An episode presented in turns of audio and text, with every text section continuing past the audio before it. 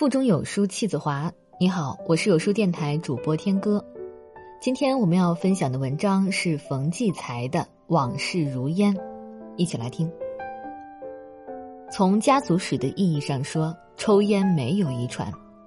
虽然我父亲抽烟，我也抽过烟，但在烟上我们没有基因关系。我曾经大抽起烟，我儿子却绝不沾烟。儿子坚定的认为，不抽烟是一种文明。看来，个人的烟史是一段绝对属于自己的人生故事，而且在开始成为烟民时，就好像小说那样，各自还都有一个非凡的开头。记得上小学时，我做肺部的 X 光透视检查，医生一看我肺部的影像，竟然朝我瞪大双眼，那神气好像发现了奇迹。他对我说：“你的肺简直跟玻璃的一样，太干净、太透亮了。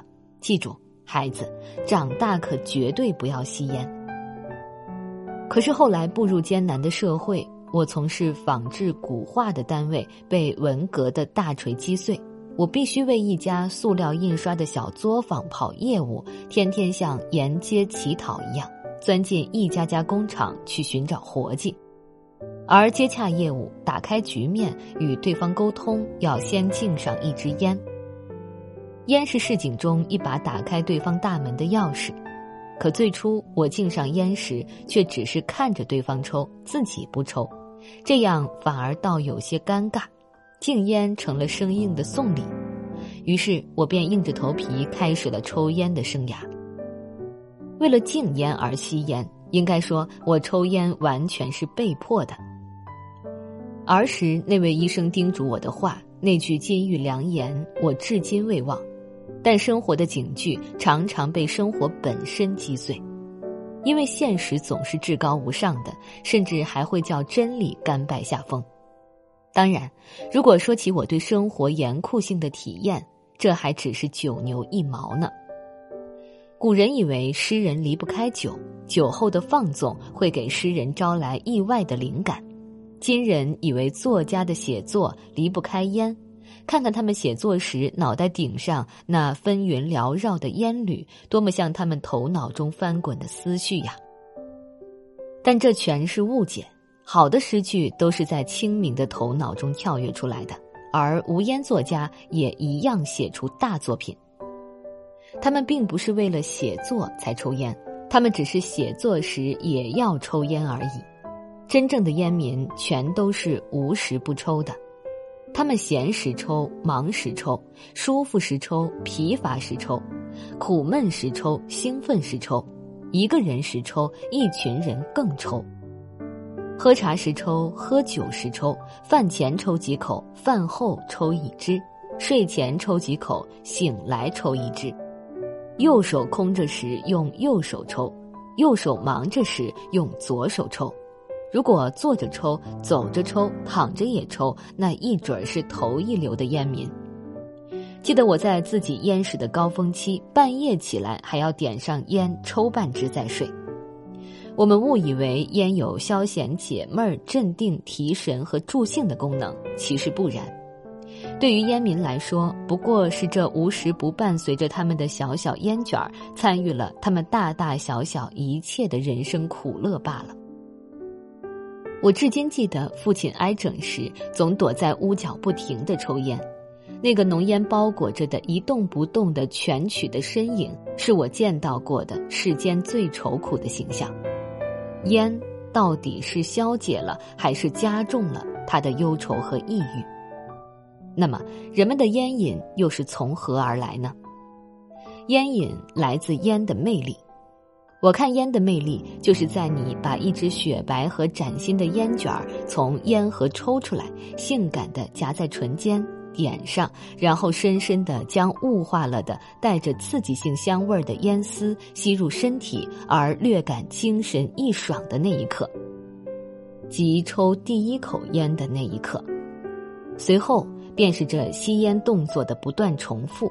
而烟的魅力在这不断重复的吸烟中消失了。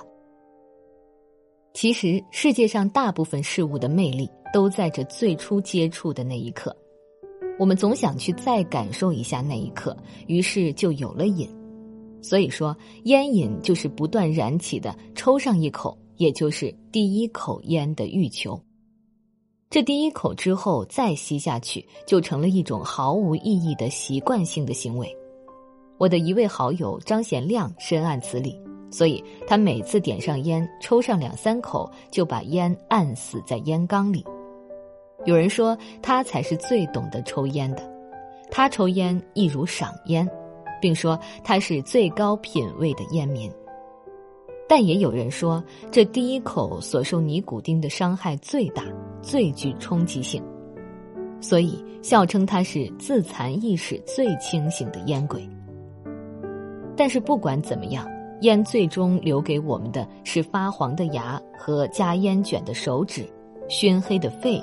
咳嗽和痰喘，还有难以谢绝的烟瘾本身。父亲抽了一辈子烟，抽得够凶。他年轻时最爱抽英国老牌的红光，后来专抽恒大。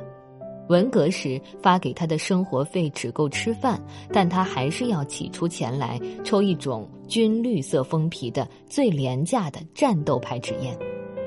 如果偶尔得到一支墨菊牡丹。便像中了彩那样，立刻眉开眼笑。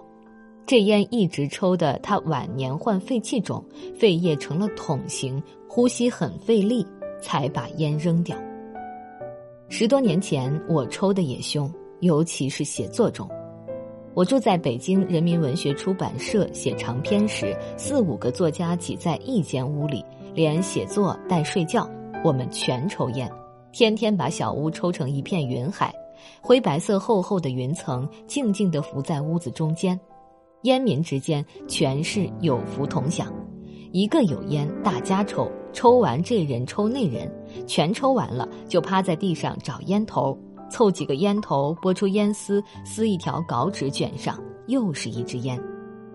可有时晚上躺下来，忽然害怕桌上烟火未熄，犯起了神经质，爬起来查看查看。还不放心，索性把新写的稿纸拿到枕边，怕把自己的心血烧掉。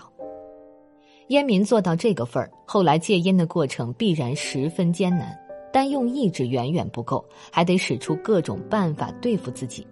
比方，一方面我在面前故意摆一盒烟，用激将法来捶打自己的意志；一方面，在烟瘾上来时，又不得不把一只不装烟丝的空烟斗叼在嘴上。好像在戒奶的孩子的嘴里塞上一个奶嘴儿，致使来访的朋友们哈哈大笑。只有在戒烟的时候，才会感受到烟的厉害。